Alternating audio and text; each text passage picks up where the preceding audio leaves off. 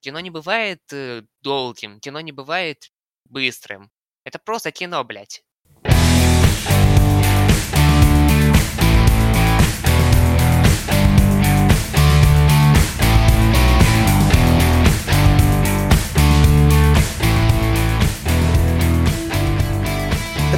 21 выпуск подкаста Максима Шадова, и сегодня у меня в гостях будет Олег Ковалев. Мы обсудим фильмы апреля, которые мы посмотрели за этот месяц, и домашнее задание, которое мы друг другу задали. Э, я хочу вам просто напомнить о том, чтобы вы подписывались на этот подкаст, где бы вы не слушали его, а если вы не знаете о некоторых платформах, где этот подкаст я вам сейчас их перечислю. Подкаст есть в iTunes. Даже если вы там не слушаете, я бы очень попросил вас перейти в iTunes и написать коротенькую рецензию подкаста и поставить 5 звезд. Это очень сильно поможет развитию этого шоу. Э, также для русскоязычных э, слушателей, ну не для русскоязычных, а для русских, в принципе, для россиян. Подкаст есть на Яндекс Музыке. Э, просто вбиваете в поиск подкаст Максима Шадова, вы там его обязательно найдете. Google Play Music или Google подкастах он тоже есть. CastBox, Spotify – либо просто можете слушать на Simplecast, если вам там удобно. Все ссылки есть в группе, вернее в паблике ВКонтакте, куда я очень вас попросил бы перейти подписаться. Прямо сейчас уже в паблике 50 человек, но с каждым, с каждым новым э, пользователем это было бы это очень сильно помогает подкасту расти и развиваться, если у группы будет э, больше подписчиков. Поэтому не буду вас еще более задерживать, перейдем уже к моему обсуждению с Олегом апрель подошел к концу, и это значит, что мы с Олегом снова собираемся проверить, что же мы посмотрели в этом месяце. Олег, привет. Дисней — это корпорация зла. Пожалуйста, не обижай Дисней, э, да. Разве что упомянул Дисней, в этом в подкасте не будет спойлеров Мстителей, поэтому можете, можете не, пере, не переживать. Хоть, хоть где-то их не будет, да потому что в предыдущем выпуске, который, если вы не слушали, кстати, послушайте, он, судя по тому, что мне говорят люди, он классный, поэтому если вы посмотрели «Мстителей» и вам интересно послушать, послушайте.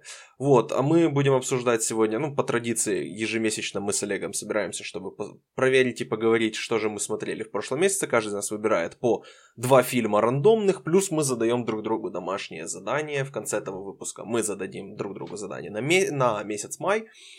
А, а сейчас мы, собственно, начнем с домашнего задания на апреле. Так, Олег, я тебе задал посмотреть фильм режиссера Рика Фамуивы «Наркотик» или в оригинале «Доуп». Как он тебе?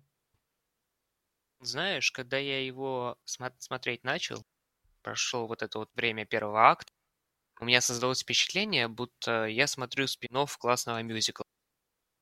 То есть, э, классный мюзикл я, кстати, посмотрел на уроке английского впервые, все три части, по-моему, нам показывали, когда закончили программу раньше времени. И с тех пор у меня создалось предубеждение к американскому кинематографу. По классному. И с тех пор я не очень сильно люблю Голливуд. Но, тем не менее.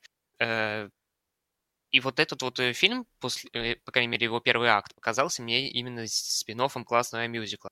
Ну, то есть, это казалось мне очень плохо том плане, что вот э, я не могу, кстати, воспринимать фильмы серьезно, которые прямым текстом говорят главному герою, типа, знаешь, пацан, ты считаешь себя особенным, но ты нифига не особенный. И ты ничего не добьешься, если будешь таким самоуверенным. Если после этого этот фильм же не, выс не высмеивает свои вот эти вот слова, я, сука, его ненавидеть начинаю. И вот э, после этого, кстати, а потом пошло все хорошо. Что именно, что именно хорошо пошло? Э, сюжет закрутился. Очень интересненько. Э, сценарий начал переплетаться, герои начали показывать себя разных сторон и все такое. Э, одно с другим связалось, закрутилось, завертелось, стало немножко веселее. Кстати, вот помнишь, когда ты мне заказывал этот фильм, ты еще сказал, что это скорее драма. Да, ну, вот знаешь, это тоже было немножко твоей ошибкой, потому что я сидел и думал, о, блин, вот это вот драма, это, наверное, драма для вот этих вот самых школьников, которые смотрят, короче, сериал, у них умирает свой любимый герой, они в депрессию после этого впадают и идут вешаться. Вот для таких людей, возможно, это драма. И я вот сидел, думал, блин, какая херовая драма. А потом подумал, а что я воспринимаю этот фильм как драму, если он на самом деле несерьезный? То есть, э, на самом деле, там, может быть, конечно, если показать его этот фильм какому-нибудь комедию на «Кляш красному цинику», постоянно буду вот это вспоминать. э, начнется, начнутся доебы к логике, на то, что люди не ведут себя как люди и все такое. Э, ну, как бы да, там в этом фильме достаточно очень много эмоциональных перепадов. Э, он полностью оторван от реальности в некоторых моментах. То есть, ну, люди действительно не ведут себя как люди, но это, по крайней мере, забавно выглядит. Ну да, чувство юмора этот фильм не, не лишен, именно поэтому Фомуива определенное время значился режиссером Флэша, и явно предполагалось, что он будет как, бы комедию снимать. Э, ну, к счастью для Рика, он эту комедию не стал снимать, потому что, в принципе, для любого э, кинематографиста счастье быть подальше от DC. Я точно помню, я не, я не пересматривал этот фильм, то есть я его вот как посмотрел, по-моему, в шестнадцатом году, так вот он, в принципе, у меня и остался э, в памяти. Я точно помню, что мне понравилась вот эта троица. Шамик Мур, э, Тони Риволори и, к сожалению, запамятовал имя девушки, которая играет. Вот. Но мне именно их троица большинство, в большинстве запомнилась именно и актерской работой, и, в принципе, их дружба персонажей, и их взаимодействие друг с другом мне тоже очень понравились. Ну, кстати, Шамик Мур очень такой э, органичный в этом растворился, я бы сказал, в своем персонаже. Это, по крайней мере, выглядело хорошо. Ну вот по поводу Шами, Шамика Мура я добавлю, что, возможно, те, кто решат посмотреть этот фильм, будут думать, что, возможно, я ну, откуда-то голос знакомый. Так вот, Шамик Мур озвучивал Майлза Моралеса в последнем э, фильме «Человек-паук через вселенные». Поэтому Мур талантливый актер, он на Netflix работал, у него был сериал The Get Down, который был очень-очень дорогим, его закрыли. Э, но сериал был хороший, просто закрыли, потому что он очень дорогой был. Поэтому у, у Мура явно есть талант. Я надеюсь, я бы хотел его видеть почаще, чтобы он мелькал. Вот в подобных проектах, независимых или даже, может, в франшизных. Он просто талантливый парень, которому, я надеюсь, что будут подкидывать работку. Да, плохой такой актер. Ну, на самом деле, вот что бы хотелось сказать про этот фильм в большей определяющей степени, то, что, наверное, я бы никогда не стал его смотреть, потому что мне не очень нравится тот сеттинг, на, ко- на который эти самые главные герои, лохи, как их перевели э, в дубляже российском, ну, то есть гики, западают на этот сеттинг. Это сеттинг хип-хопа 90-х, и мне он, если честно, не, не так уж интересен, чтобы как-то дети слушать, вау, они разговаривают о этих самых, о МС Хаммерах, почему МС Хаммер плохой, почему кто-то там другой хороший и все такое. Я в этом не шарил, и, следовательно, как-то не зацепило. Но тем, тем, кто шарит, наверное, зацепит лучше. Ну да, это очень во многом как раз говорит о хип-хоп и рэп-культуре, э, особенно западной, э, Западной Америки, то есть Калифорния, я вот побывав, побывав в Калифорнии, могу сказать, что, в принципе, я не был именно конкретно в Комптоне или с какого города. Ну, по-моему, этот, этот город, в котором они происходит событие, смоделирован с Комптона. Нет, они есть... в Инглвуде. А, ну Инглвуд, да-да-да. Угу, угу. То есть это, это по сути, насколько, тоже насколько очень... я знаю, это вот это как раз-таки район, с которого списывали Гроу-стрит. Э, да, ну то есть это такой очень, опа- очень опасный район э, в, опасный городок в Калифорнии, там очень много происходит убийств, и из-за как раз э, из-за того, что там тусят в основном гангстеры и начинающие даже рэперы, но и побывав в Калифорнии, я, конечно, не был в Инглвуде, но я могу сказать, что вот именно какой-то дух такой Калифорнии фильм передает замечательно. Поэтому вот такое мини-путешествие э, в, в Калифорнию с помощью этого фильма сделать запросто можно. Ну, на мой взгляд, в том же фильме с Шиллингхоллом, который, как он называется? Найткроллер. Найткроллер. Немножко да. получше получилось. Ну там именно конкретно Лос-Анджелес. Ну да. А это не Лос-Анджелес? Ну, Инглвуд это не... Это предместье Лос-Анджелеса, то есть это чуть-чуть. Ну, как Подмосковье, короче. Ну, типа как Долгопрудный, вот. вот только, то, только там убивают черных, а в Долгопрудном убивают... Я не знаю, кого убивают в Долгопрудном. Его не убивают, там все хорошо. Я очень-очень на это надеюсь. Эм, идем дальше и поговорим теперь о твоем домашнем задании для меня. Э, фильм «Дядюшка Бунми», который помнит свои прошлые жизни, э, эксцентричного, вернее, не очень эксцентричного из-за того, что я почитал, достаточно тихого парня э, с такого обычного тайского парня Апи... Апичатпонга Вирасатакула. Отличное имя. Я, я бы хотел, чтобы меня звали Апичатпонг. Он сам просит себя называть Джо. Если тебе как-то проблемно произносить имя Апичатпонг Вирасатакул. Я, я наоборот говорю, что вот Апичатпонг я бы хотел, чтобы меня так звали. По поводу, собственно, этого фильма, э, я, по идее, понимаю, почему ты мне его дал. Потому что я, я очень люблю substance, но, но я люблю стиль. Здесь я не могу как бы сказать, здесь идет очень интересное переплетение стиля и, и, собственно, того, что фильм хочет сказать, потому что я не знаю, что этот фильм хочет сказать, и мне по ходу фильма не захотелось даже узнать. Вернее, не то, что не захотелось, мне, естественно, захотелось, мне было интересно, но я не чувствовал какой-то потребности. То есть я не чувствовал, что если я не пойму, что именно мне говорит режиссер, что и какой именно он закладывает в месседж в этот, в этот фильм, то мне э, этот фильм, значит, мне этот фильм не нравится. Наоборот, я бы даже сказал, мне этот фильм понравился достаточно, достаточно сильно. Я очень рад, рад, что ты мне его задал, потому что я сам никогда бы в жизни его не посмотрел. При этом он, он очень, он невероятно медленный, он вот такой очень размеренный, очень много э, таких вот я заметил в этом фильме очень много вот такой лантимассовщины. Ну, может, это, в принципе, такой более европейско-восточный кинематограф этим, этим, э, не знаю, страдает, не страдает, этим, этим можно описать приемом, что порой режиссер оставлял камеру включенной вот секунд на 5 дольше, чем другой кто-нибудь оставил бы ее включенной. То есть где-то, где нужно было сделать кат, где, по сути, ничего больше в этой сцене не будет происходить, он оставлял еще вот чуть-чуть вот этого вот, вот этого места для, что называется, для дышания, э, для дыхания скорее, э, чтобы показать какую-то более-менее реальность персонажей. Вот здесь, если, если провести параллель с, с тем же наркотиком, если ты говоришь, что там не было, что персонажи в том фильме не выглядят как люди, здесь они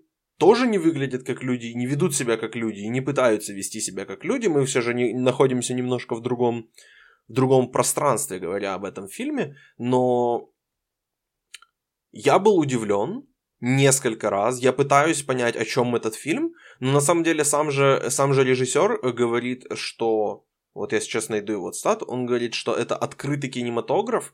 У меня есть свое, свое определенное мнение о том, что я снял но это портит э, воображение э, зрителя.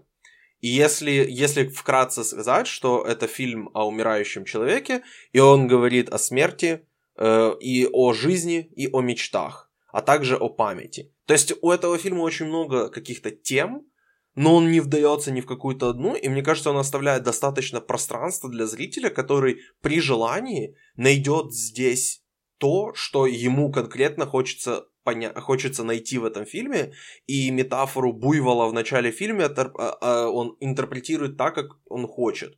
С другой стороны, я понимаю, что массовому зрителю это, ну, это фильм не предназначен для массового зрителя, но любой, кто попытается его посмотреть и будет какой-то, ну, будет требовать ответов, как это обычно требуется в западном кинематографе, вряд ли их здесь найдет, если не пожелает сам же ответить на те вопросы, которые задает режиссер. Позволь я вставлю. Вот, Давай. э, в общем, э, именно ту тему, которую ты сейчас поднял, я заметил в одном комментарии к трейлеру этого фильма. Потому что вот за до начала нашей, нашего подкаста записывания я полез быстренько наверстывать информацию хоть какую-то. И там был, был, собственно, такой вот комментарий, что чел пишет, типа, я не верю, что режиссеры фильмов, они фашисты ебаные. То есть э, ни один нормальный режиссер не заставит э, зрителя думать так, как думает не, не будет ему навязывать свою точку мнения, свою точку зрения. Всегда он заставит э, его думать, мыслить и чувствовать фильм. И, а если режиссер заставляет э, думать на, только в одном направлении, занимать одну, одну конкретную точку зрения, тогда это, это кино называется мейнстримом. Вот. И это ну, как раз таки то, ну то, о чем ты говоришь. Ну смотри, кто-то просто хочет рассказать свою историю, знаешь, когда тебе, допустим, ты, ты э, ребенок и тебе рассказывают сказку, ты не ждешь, что тебе дадут, знаешь, выбирать концовку. Тебе просто, ну, это как ты читаешь детские сказки, это просто кто-то рассказывает тебе историю, у которой не обязательно должна быть мораль, а чаще всего, если ты, речь идет о детском продукте, мораль там есть, и какая-то мораль закладывается. Но если эту мораль убрать и просто посмотреть, там, не знаю, тех же, не знаю, трех медведей, это просто история. И я не вижу ничего плохого в том, что режиссер тебе просто решил рассказать какую-то свою историю, которую он придумал, или где-то он прочел и решил свою интерпретацию рассказать. Я не вижу в этом ничего плохого.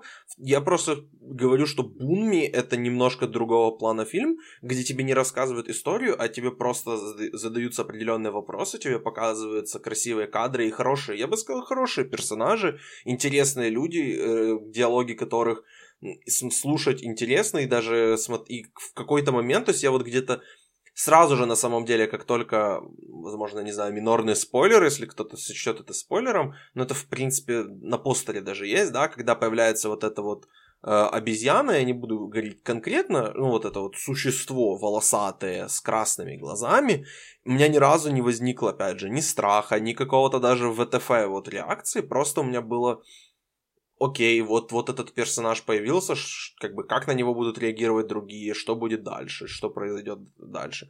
У меня единственная вот э, сцена, которая вызвала вопросы, потому что из-за вообще ее структуры нахождения в этом фильме и из-за того, что она хотела сказать, это, собственно, сцена с принцессой.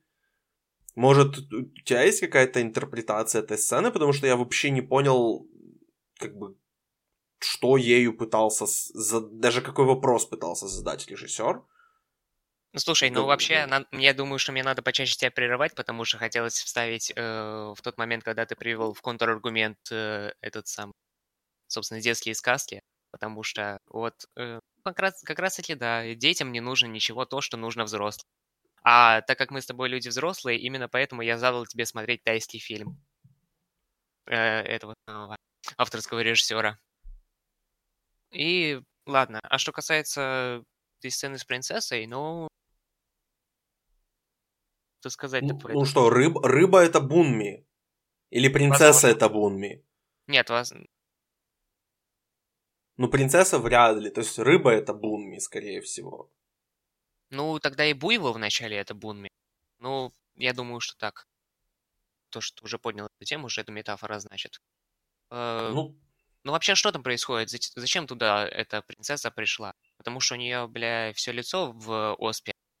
И все такое, она не считает себя красивой, не считает, э, что другие считают ее красивой.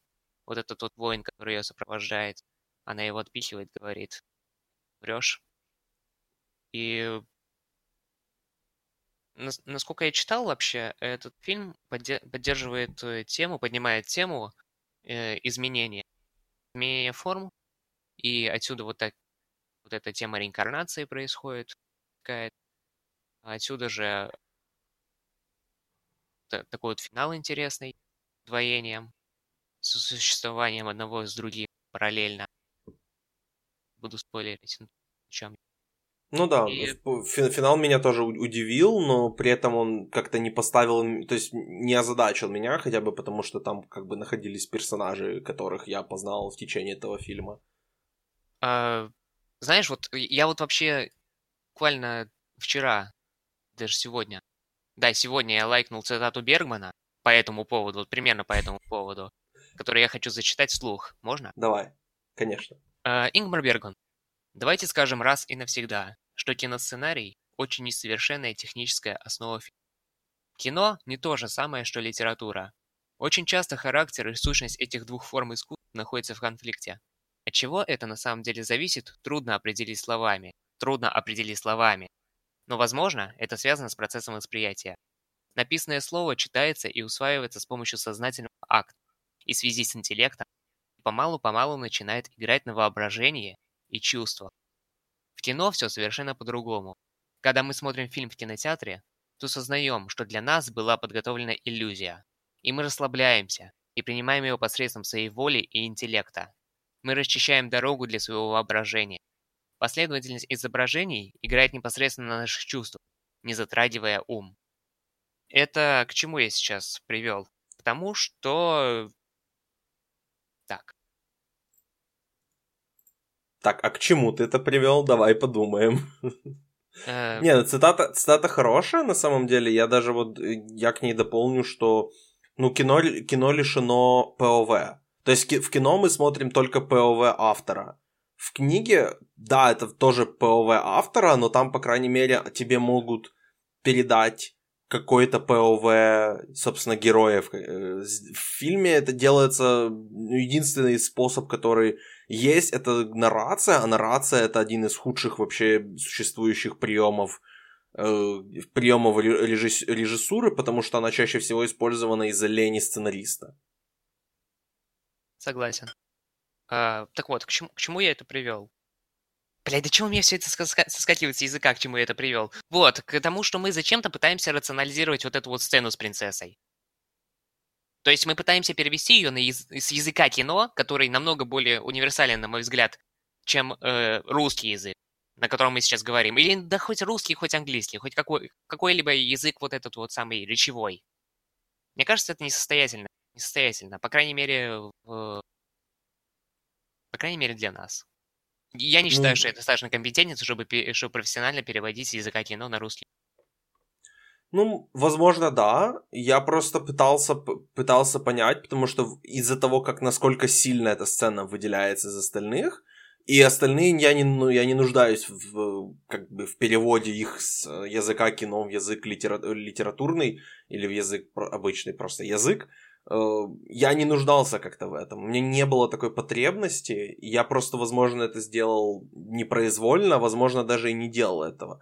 А здесь, ну, просто странные вещи происходят в этом фильме. И это не так, что конкретно вот эта одна вещь. То есть, блин, извините, ну, фильм э, сцены ебли рыбы и человека мы это видели год на... Ну, мы это вот смотрели, фильму дали это вот Оскар.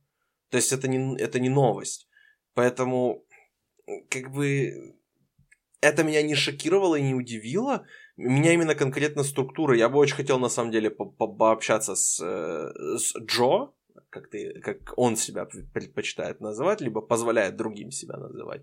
И, и, э, возможно, даже бы э, вот сходил бы с ним в кофешоп, скажем так. Да, Что ты еще тоже хочешь добавить по этому фильму? а, по этому фильму. Что-то вот опять-таки была мысль.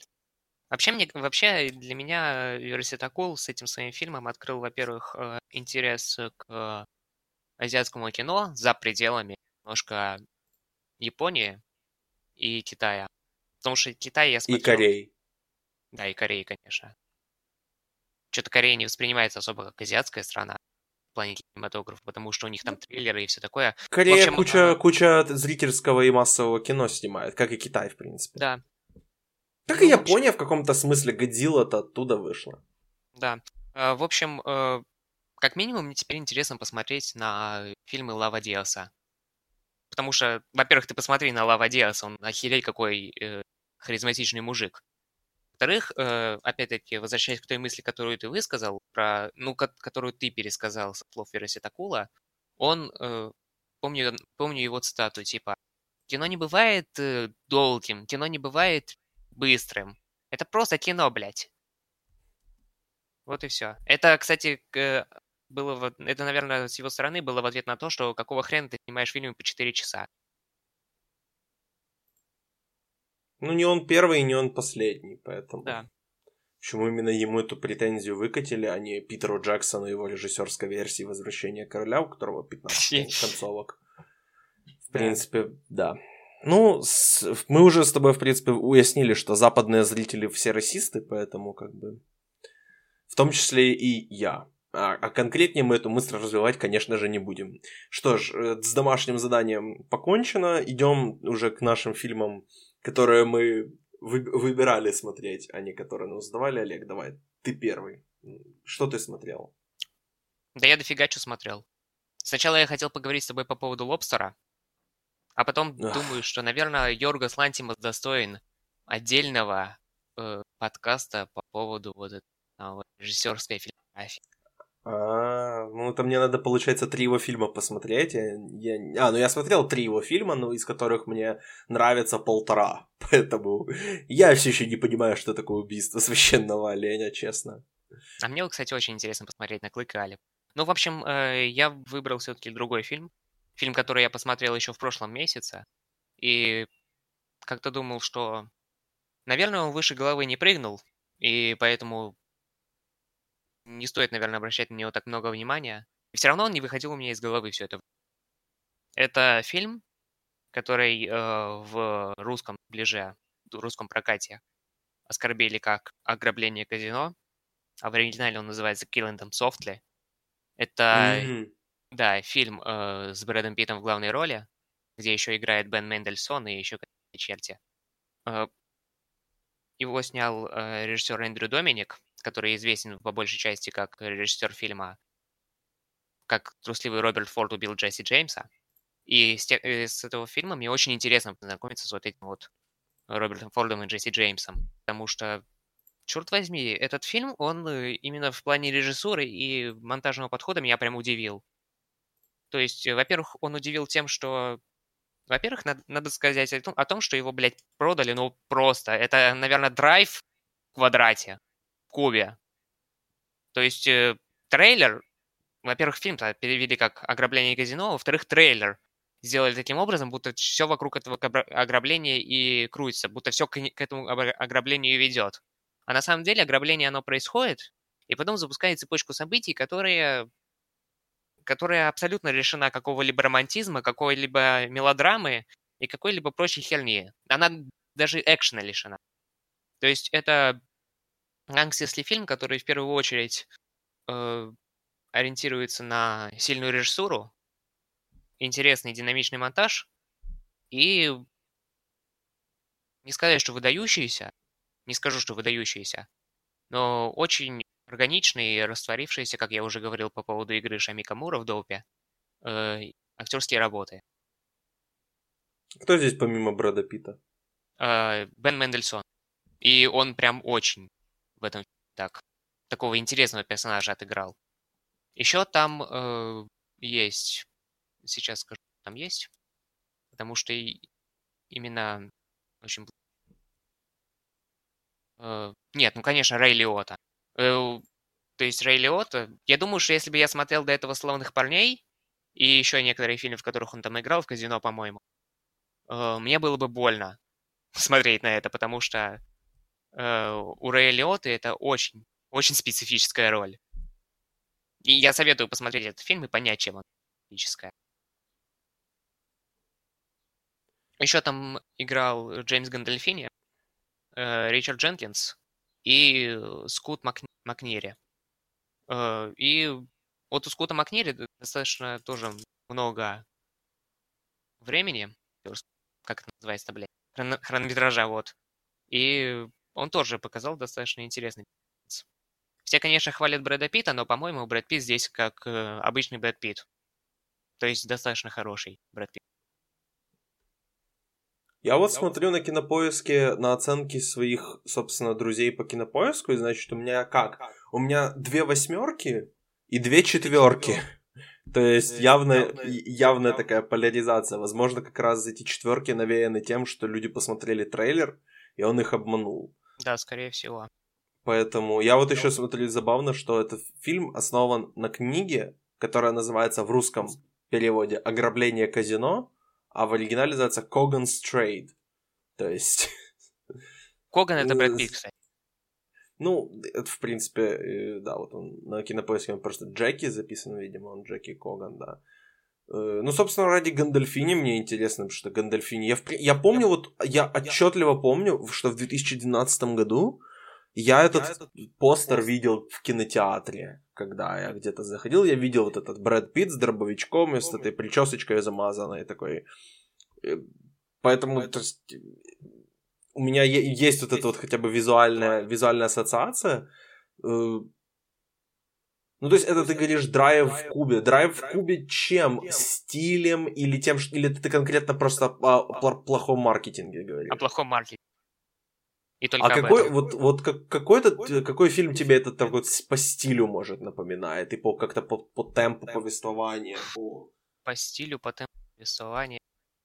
Ну, знаешь, если ты сейчас вот выключишь э, запись, и я, я посмотрю на кинопоиске, я смогу сказать. Окей, хорошо, тогда ты еще, ты еще подумаешь, в принципе, может, до конца подкаста что ты, что ты надумаешь. Я скажу, что да, мне, мне интересно. Ты мне, мы, в принципе, уже с тобой немножко об этом общались, потому что я сначала подумал, что это фильм 90-х годов, потому что в 90-х, по-любому, тоже был какой-то фильм, который назывался Killing, Killing Me Softly, только он, по-моему, назывался, и это была какая... Да, да. Killing Me Softly 2001 года, я перепутал просто эти два фильма тогда, что «Убей меня нежно», то есть Killing Me Softly, это, очень, это какой-то там эротический триллер, в котором, собственно, вот эта вот знаменитая песня была. Эм, и он не очень хороший, этот фильм. А вот... А этот Killing Them Softly, видимо, видимо, получше, я бы так сказал. Ну, в общем, что я хочу сказать вообще. Вот э, по сравнению с Доупом, который ты мне задал, э, я бы не сказал, что Доуп — это тот фильм, ради которого я смотрю кино. А Killing Them Softly — именно тот, ради которого я смотрю кино. То есть, чтобы научиться некоторым интересным режиссерским приемам, опять-таки монтажным приемам, или просто посмотреть на нестандартную подачу материала, вот это очень интересно. И я считаю, что этот фильм очень недооценен. Но, разумеется, надо не ждать от него ни- ничего, что можно было бы сжать от собратьев по жанру. Ну, и тут тоже задаешься вопросом вообще, а, а какие, по какому жанру у него собратья? Потому что жанр на кинопоиске написано триллер-криминал, но это, ты же понимаешь, ничего ну, не криминальный значит, триллер. Ну, учитывая то, как ты описываешь этот фильм, тут все же немножечко поглубже он идет. Ну, я бы сказал, пойдем... что он угу. идет глубже. Все-таки потому что, опять-таки, даже в даже кинокритике его упрекали в том, что этот фильм свой посыл, а там есть посыл, он этим посылом бьет прямо по еблу. И как-то не то чтобы он хорошо работает. Но мне это не помешало ни капли, потому что технически, и, ну, скажем так, тут определенно точно форма над содержанием преобладает. Но лично мне это не помешало, потому что я люблю, когда форма преобладает. Понятно. Пойдем дальше тогда и перейдем на, к моему первому фильму. Я не думаю, что мы на самом деле на нем долго задержимся, потому что я вообще изначально хотел посвятить этому фильму короткий подкаст из-за того, что как раз я его давненько собирался посмотреть, просто потому что уже вышеупомянутая корпорация Disney э, мне, по крайней мере, нравится то, что они делают. И вот как раз на мой день рождения, собственно, 13 дней назад случилось Э, мы записываем этот подкаст 28 апреля, то есть 13 дней назад случилась вот эта трагедия с собором Парижской Богоматери Нотр-Дам-де-Пари. И я, собственно, решил посмотреть фильм «Горбун из Нотр-Дама». Я хотел изначально о нем даже, вот как я говорил, сделать отдельный подкаст. Но я просто понимаю, что этот фильм даже из линейки Диснея, но он не выделяется вообще ничем. Это компетентно сделанное кино, которое при этом не идет дальше никаких своих рамок. То есть ни Горбун не выделяется ничем на фоне других дис- диснеевских протагонистов, ни Эсмеральда как-то не выглядит чем-то, чем-то особенным на фоне других диснеевских принцесс, ни ее, ее помощник э, Козел, ни злодей уж тем более. Да, очень много здесь как бы подвязано под, э, под вообще католицизм, под христианство, и это удивляет то, насколько сильно Дисней здесь ставит э, вообще э, христианство в достаточно плохом свете через как раз этого... Э, кто он? Мэр? Он диакон? Кто он? Я не совсем понял. То есть у этого, у, у, Гю, у Гюго в оригинале это, собственно, Цер- он церковник, он священник, архидиакон, да. В фильме он не, он не совсем из него больше сделали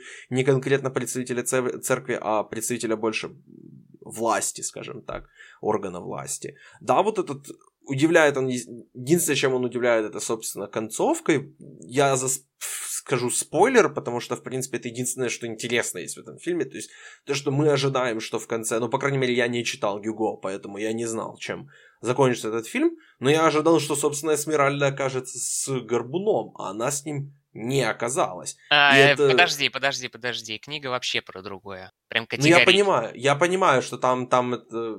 Я понимаю, но там из того, что я читал какое-то краткое описание, то там, в принципе, более-менее... Но я имею в виду, сравнивая с другими диснеевскими фильмами, да, что принцесса достается главному герою, а здесь как бы нет. Э, это, это единственное, на самом деле, чем меня этот фильм удивил, потому что ни музыка, ни злодей, опять же, ни визу- визуально. Визуально, собственно, Пари- Париж выглядит классно, и Нотр-Дам выглядит очень красиво. Ни а, актерская работа в озвучке, то есть Деми Мур, которая играет цыганку, это вообще, да, привет 90-м их, их стилем кастинга. Но опять же, это компетентно сделанный фильм, который, я не знаю, посмотрю ли я когда-либо еще раз, скорее всего, нет, просто потому что он ничем не выделился, ничем не запомнился, но при этом я не могу прикнуть, что он что-то сделал не так, то есть свой посыл какой-то, э, рассказать историю для детей он выполнил. Да, он очень сильно, очень сильно перевернул и перевертел оригинальную историю, опять же, из того, что я читал э, описание, как выглядит описание оригинала, но я рад, что на самом деле я не сделал отдельный подкаст по этому фильму, но... Да, я тоже рад, что ты сделал. Но мы по разным причинам рады. Я, в принципе, захотелось ли мне больше поехать в Париж после этого фильма? Да, и я рад, что здесь, показывая Париж в какой-то 17 или 18 век, мне не показали Эйфелеву башню, которой еще не было в то время. Да. Потому что любят порой Дисней, в принципе, аниматоры закинуть такие, такие вещи которых там на самом деле нет, в места, где они, по идее, должны быть, но их там нет. Ты, по мы с тобой поставили одинаковую оценку этому фильму. Что ты можешь сказать по Горбуну? Я согласен со всем, кроме э, категорически, блядь, я не согласен с тем, что здесь а, какой-то слишком не выделяющийся нагонист. На минуточку. Дисней. Э, мультики, мультики для детей. И тут э, мотивация главного антагониста состоит в том, что он хочет, сука, выебать женщину главного героя. И он поет об этом песню, которая, на мой, на мой вкус, это лучшая злодейская песня Диснея. Ну, может быть, на, на одном уровне с Be Prepared. Но так или иначе... А Be, Be Prepared это из какого фильма, напомни, пожалуйста? Из «Короля льва». Угу, угу, я понял. Да и все, на самом деле. Что мне тут сказать? Ну, ну кроме, кроме... Если вот это понять, что типа либо ты будешь моей, либо я тебя сожгу, это, конечно, да, это немножечко стра- странная, не то что странная, это такая жестокая мотивация, но меня это не удивляет, просто потому что Дисней очень любит убивать людей в своих фильмах, поэтому я как-то не был чем-то поражен. Здесь он просто, он не говорит, опять же, о, каком, об изнасиловании напрямую, поэтому, ну, он это очень сильно намекает, опять же, кто, кто как будет это воспринимать, э, тому, у того такая реакция будет, поэтому в принципе, я согласен по песне. Вот, собственно, песни этого архидиакона, очень, или кто он там, очень, э, очень классный актер, который он и озвучивал, и пел песни. Он, он классно поработал. Ну, да. В остальном как-то все, все читалось, все абсолютно было понятно. И почему... Я на самом деле не понял, почему Горбун это реально... Он, он ведет себя реально как супергерой какой-то. Этого я вообще не понял. Ну, очевидно, потому что дети хочешь ощущать себя супергероями, а дети... Да, ну, как бы... Супергероями. Но когда это делают какие-то, знаешь, там, рыцари или кто-то такой, то хотя бы, ну, логично выглядит, да, то, что это человек какой-то прошел тренировку. Тот чувак, который, блин, живет на крыше, как Карлсон, только он, у него пропеллера даже нет у этого. У этого чувака. Он просто живет в Интердаме. Ну, видимо, ему боженька помог. Видимо, так. Пусть и нам всем поможет, да. Христос воскрес. Э, Олег, давай, идем дальше, идем к твоему фильму последнему на сегодня. Что, Ой, что ты мне подготовил? Опять мне говорить. Опять тебе говорить, да. А, да пусть будет, собственно. До, до определенного времени я думал, что один из лучших... Да ладно, я думал, что лучший режиссер э, этого десятилетия, этого... Не буду говорить века этого десятилетия, это Дэмиен Шазел. Потому что э, La Land это абсолютно выдающаяся фигня. Э, не, не, фигня в смысле в хорошем «Одержимость» тоже хороший фильм. А о первом человеке я всякий раз, когда думаю, я все, я все считаю, что он лучше и лучше становится в мировосприятии. А, но тем не менее, недавно я познакомился с таким турецким режиссером Нури Бельде Джейланом. Знакомство я начал с фильма, э, который вышел в прошлом году «Дикая груша», а продолжил его фильмом «Зимняя спячка», о котором хочу сейчас поговорить. Э, это фильм, который выиграл «Золотую пальмовую ветвь» в своем году, когда он вышел. В 2014, по-моему, 2015. А, ну что, больше показывает его уровень, это то, что этот фильм находится на, на рубеже топ-250 кинопоиска. При том, что это турецкая трехчасовая драма. Фильм идет 3 часа 16 минут. И у него рейтинг 8,2 из 10. Ну, у него оценок, наверное, не так много. Ну, я 36 тысяч. 36 тысяч оценок у него? Да. Нифига себе, слушай, ну это, это тогда сильный уровень. Да, и ну, мне просто нечего сказать против этого. Потому что я, я вот смотрел, например, э, у Вонга Карвая недавно, Великого Мастера, который тоже думал, почему вы все так засрали. Но, знаешь, вот Великий Мастер — это чертовски быстрый фильм. Наверное, Майкл Бэй э, не медленнее, чем, блядь, Великий Мастер. То есть там э, кадр не задерживается больше на полторы секунды. И, в общем, а тут вот совершенно обрат, обратная ситуация. Это тоже медленное кино, как и Бунми.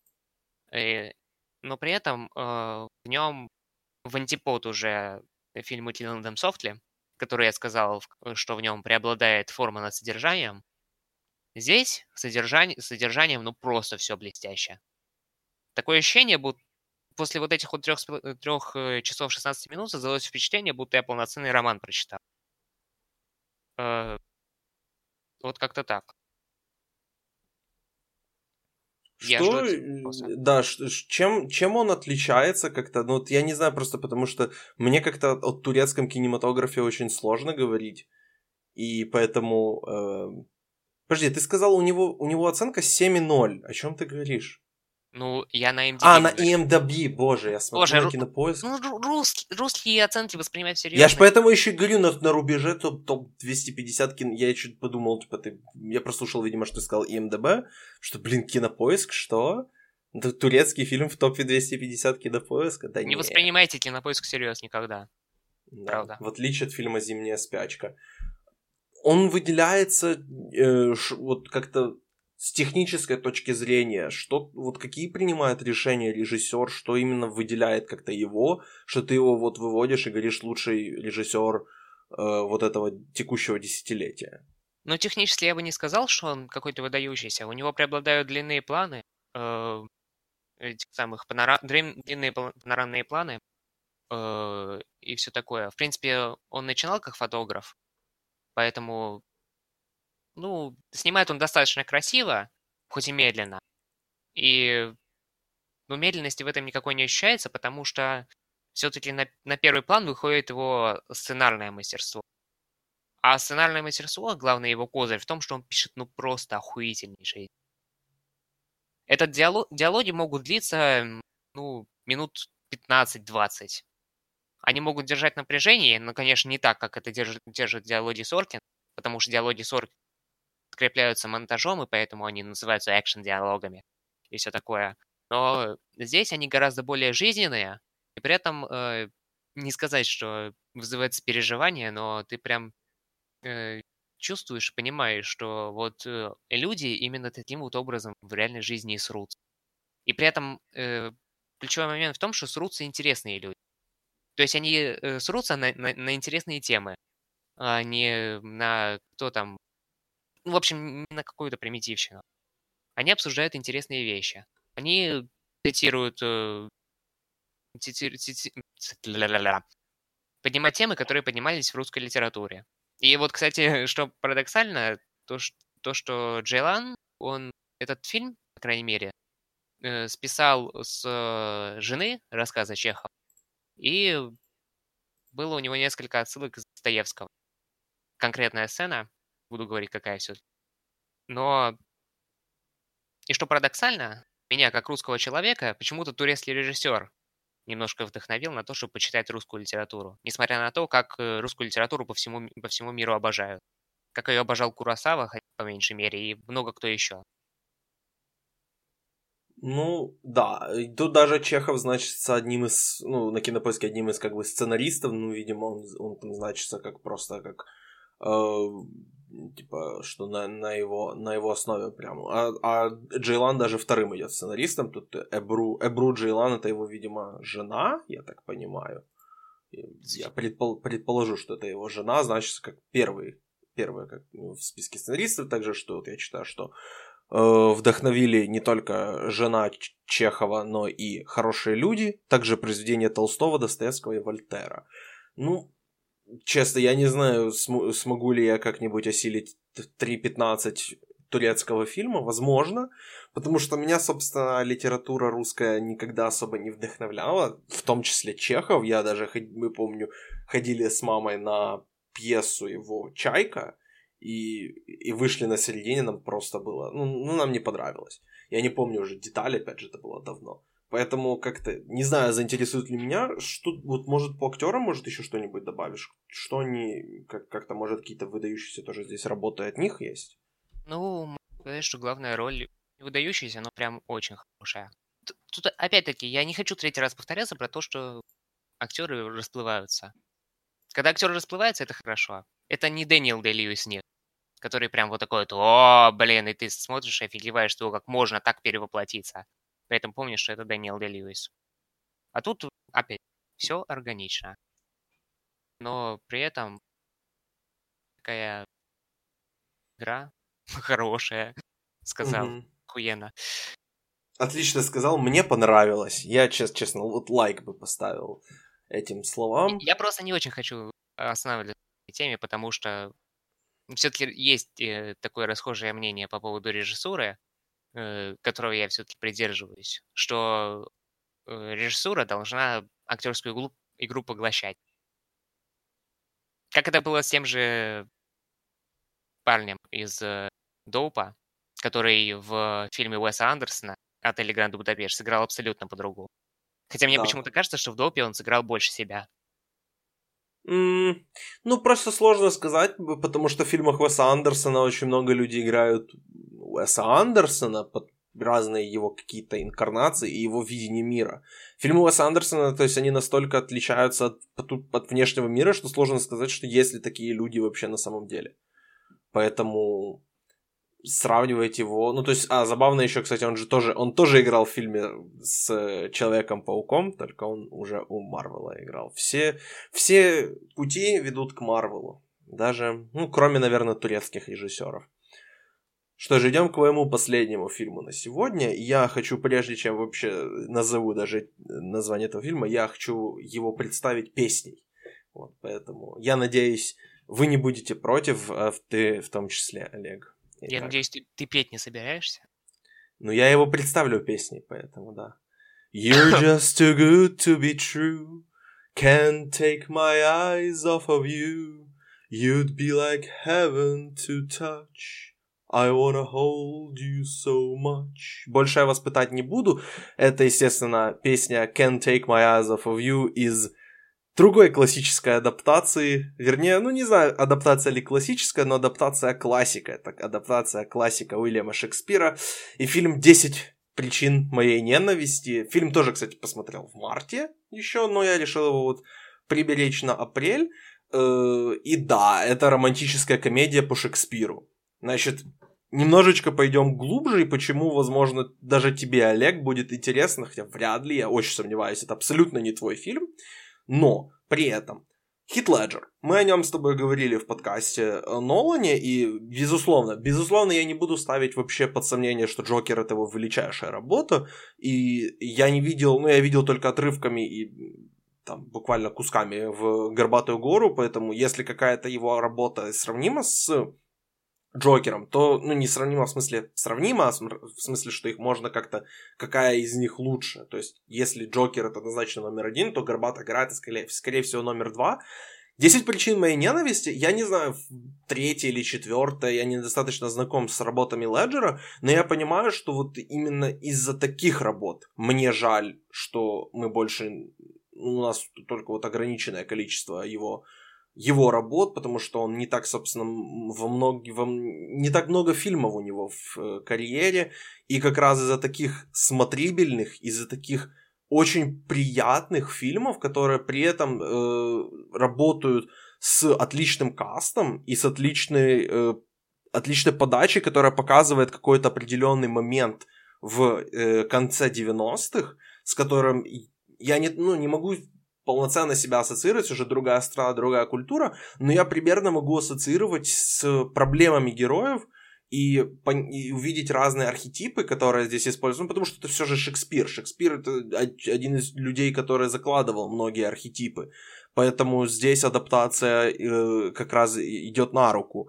Э, очень порой сложно понять, кто главный герой этого фильма. Но фильм однозначно выигрывает и крадет, и все вообще держится на гениальности Хита, Леджера.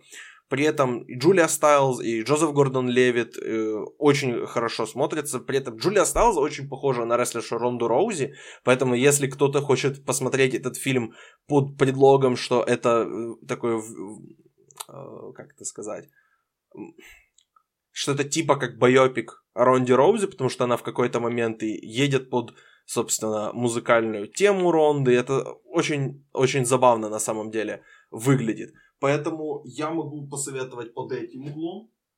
Также, что, что, можно, э, что можно еще добавить по поводу этого фильма? Режиссура, я, ну, опять же, это романтическая комедия. Здесь режиссура не идет на первом месте. Когда ты снимаешь ромком, тебя обязательно должна быть звезда. И если ты говоришь о растворении актера в режиссуре, то это скорее речь идет о... Э, то это скорее речь идет о, о авторском кино. Здесь все же это мейнстрим, и в мейнстриме в, в любом случае, особенно в таком жанре, как романтическая комедия, у тебя твоя звезда должна вызывать максимальную симпатию. Э, либо максимальную антипатию, если ты хочешь этого от своей звезды, как, например, в фильме э, «Свадьба моего лучшего друга» с Джулией Робертс, где ее задача вызвать у тебя максимальную антипатию. Поэтому здесь и Леджер, и Стайлз, и Гордон Левит с этим справляются вообще по максимуму, и потом смотреть смотреть на этот фильм в разрезе того, где будут дальше эти актеры, тоже интересно. Поэтому, опять же, Олег, я понимаю, что это абсолютно не твое кино, и ты сейчас прокомментируешь, собственно, в том ключе, что это не твое кино и вообще чё, но... Да. Ну, таким фильмом тоже есть место быть, и я однозначно рекомендую этот фильм. Я тебя хоть, хоть на грамулю заинтересовал? Нет. Знаешь почему? Вот потому что если я захочу смотреть э, современные адаптации Шекспира, я скорее посмотрю Кориолана Рейва. Кстати, Кориолан Рейва Файнса безумно рекомендую. Тоже очень такое театральное кино, намного более театральное, чем это. То есть э, в плане театральности он вот походит как раз на мое домашнее задание, которое я тебе дам э, чуть-чуть позже в этом выпуске. Но так, сейчас я, я это даже не буду вырезать из подкаста, у меня разряжаются мои наушники, поэтому мне сейчас нужно подключить, поэтому я немножечко говорю, говорю как из жопы. Да. Эм... Кориолана я тоже могу порекомендовать. Я его смотрел, конечно, я еще был в колледже, когда смотрел этот фильм, то есть это было уже очень давно. И мне он тогда очень понравился. Поэтому ну, та, та адаптация еще более современная, чем э, чем 10 причин моей ненависти, но э, тем не менее. В общем, ребят, романтическую комедию, если вам нужно выбрать, посмотрите это, потому что в, в мире, да, Олег считает, что все романтические комедии говно, но... Без исключения. Но э, э, нет, он, он абсолютно не прав, и вам стоит, э, если вы ищете фильм именно этого жанра, вам стоит вам его посмотреть. Нахуй. Э, Олег, иди нахуй, не беси. Э, вот, я однозначно рекомендую именно этот фильм. И, Олег, если ты думаешь, что в, что в подкастах вот этих не будут появляться мейнстримовые, э, мейнстримные фильмы, они будут появляться однозначно. В этом я оба мои фильма были мейнстримные, поэтому можешь кривиться, можешь сопротивляться, они все равно здесь будут. Я люблю мейнстримные. И 10 причин моей ненависти это отличное мейнстримное кино. Что ж, на этом на этом наши фильмы, которые мы смотрели в, апр- в апреле, подходят к концу. Ну, однозначно, мы смотрели больше намного, возможно, о тех фильмах, которые я смотрел, вы услышите в будущих подкастах, а Олег будет писать о них у нас в чатике, и никто не будет его слушать, к сожалению, Олегу будет грустно от этого. Тем не менее, Олег, э, самое время дать домашнее задание, что ж, давай начнем с тебя, опять же. Какое ты мне даешь домашнее задание? Слушай, вот понимаешь, это просто какой-то выбор. Между двумя фильмами, которые идут по полтора часа каждый. Ой, да, я, да, я изначально, извини, что перебью, я, я тебе дам, я дам предисловие, что мы, опять же, даем иногда пожелания и какие, какой фильм, какого плана мы хотим увидеть. Я вот Олегу пожелал, чтобы он мне дал фильм, который старше 1900, то есть вышел раньше 1960 года выпуска. Вот, поэтому... Да, так он и сказал. Я, я охуел. Угу. А... Ну, просто у меня всего один фильм, который я смотрел, и то по твоей рекомендации, то есть «Окно во двор». Это единственный фильм старше 60-го, который я смотрел. Поэтому надо наверстывать. Ну, короче, вот у меня два варианта, какой тебе дать, и я такой, вместо того, чтобы разрываться, хочу сказать, а давай-ка два друг друга дадим фильма. Тогда мне нужно будет минутка сейчас, чтобы, чтобы найти для тебя второй.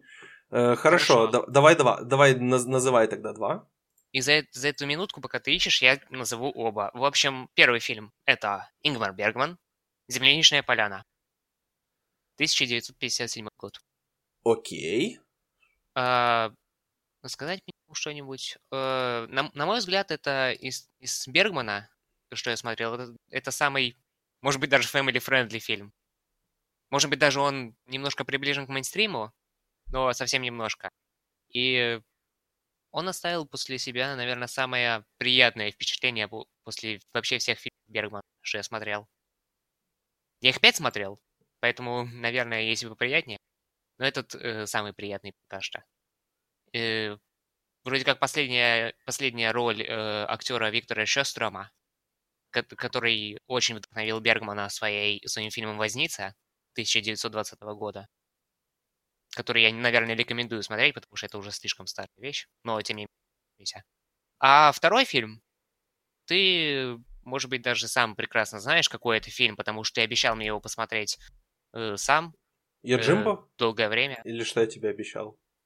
Э, это фильм режиссера с другого, с другого конца света, из Японии, режиссера Акиры Курасавы. А, Расимон, да. Да, Расимон, фильм, за который он получил «Золотой лев». И фильм, который, э, возможно, станет переломным моментом в твоей жизни, потому что сказал, что, возможно, когда-нибудь я посмотрю фильм, э, который не построен на трехактной структуре, и он мне понравится. И вот это наверняка тот случай. Окей. Okay. Я нашел, в общем, второй фильм. Я, я на самом деле вспомнил, потому что недавно его обсуждал, поэтому да. «Земляничная поляна» и «Росямон» я беру их себе. Тебе я даю фильм 1979 года и фильм 2002 года. Начну, собственно, с того, который я подготовил не во время подкаста, а за две минуты до начала подкаста. Это фильм «Победитель э, Оскара», э, лучший фильм. О, нет. 2003 год. Это мюзикл. А. Это Рене Зельвегер. Это Кэтрин Зита Джонс и Ричард Гир. Это Чикаго. Я этому тоже рад. Э, да, я считаю, что это, это во-первых, э, вот говоря, кстати, о театральности, это ну, многие такие вот фильмы, которые основаны на пьесах, ругают за излишнюю театральность. Я, наоборот, считаю, что это очень, э, очень даже хорошо, когда видно, что это все же, все же очень во многом построено на театральности. А второй фильм, это 79-й год, это тоже мы идем восточнее, чем... Эм, Ой, извини. И мы идем восточнее, чем Америка. Мы идем конкретно, мы идем в Советский Союз. И мы смотрим, вернее, ты будешь смотреть, потому что я этот фильм уже смотрел. Кто-то, возможно, скажет, что это похожий фильм. Кто-то даже скажет, что это, возможно, адаптация, которую сделал Эльдар Рязанов, фильма «12 разгневанных мужчин». Здесь и мужчин, и женщин побольше. Это фильм «Гараж». Очень такое клаустрофобное кино, при этом, если оно, если тот же виновный, которого я смотрел по твоей рекомендации в, в, конце, в начале этого года, это такое клаустрофобное, потому что там один человек и его ситуация, то здесь ситуация и вокруг очень много людей. И вдруг кто не смотрел, хотя это достаточно популярный фильм, э, это, собственно, фильм о том, что э, боже, за, как это называется-то? В общем, сообщество, вот этот э, кооператив, Ж, э, этот, ЖКХ, им выделили на, на построение гараж, э, для гаражных мест определенную площадь, а потом у них просто забирают кусок площади, и в итоге двое жителей этого не знаю, квартала дома, дома, по-моему, должны остаться без гаража, и они, все эти жители, у которых будут гаражи, сидят в комнате и должны между собой решить, собственно, кто из них кто из них останется без гаража. Выглядит, э, звучит, возможно, возможно, примитивно. Это даже такой полуторачасовой фильм. Это, безусловно, комедия. Здесь я не буду врать. Это, безусловно, комедия. И Рязанов это абсолютный мастер э, советской комедии, поэтому, поэтому я, я решил, что тебе, тебе стоит посмотреть и такое кино. Фильм вышел в один год с апокалипсисом сегодня. Знаешь, да. я, я вот вообще чего угодно ожидал, но не советского кино. Ну, и... да, как, как-то, знаешь, вот постоянно вот, когда заходишь в скачанный файл и тянешься переключить аудиодорожку, она там одна, и на mm-hmm. твоем языке. Это как-то вообще непривычно. Ну, мы поговорим детальнее, конечно, уже об этом фильме, когда ты его посмотришь. Возможно, даже я его пересмотрю, потому что смотрел я его где-то около... А, в 17 ровно, слушай, ровно год назад, 20 апреля 2017 года я его смотрел. Два года назад я его смотрел, поэтому я уже во время следующего нашего подкаста я расскажу историю, как я его смотрел. Вот. А ты расскажешь, как тебе, собственно, этот фильм. На этом да. у нас... На этом у нас все. Это, это все фильмы апреля, которые мы хотели обсудить вернемся мы в мае. Но, кстати, майский, подкаст, я себе уже даже написал, расписание подкаста. Наш подкаст по фильму Мая выйдет уже аж в июне. 3, э, 3 июня он выйдет. Поэтому тогда и ждите наши, наши рецензии домашнего задания. Олег, ты доволен домашним заданием, которое я тебе дал? Ну, вполне. Вот так вот. Я надеюсь, что тут хотя бы, знаешь, у тебя первое домашнее задание тебе не понравилось, второе так среднее, а вот здесь я надеюсь, что ты, ты останешься доволен. Ну, по крайней мере, наполовину. Ну, по крайней мере, наполовину, да. Я, я надеюсь, э, тебе тоже понравится приобщаться к старинным. Да, да как, как говорится, uh, I am a man of culture myself. Uh, да, на этом у нас все. Спасибо всем, что слушали, и услышимся очень скоро. До свидания.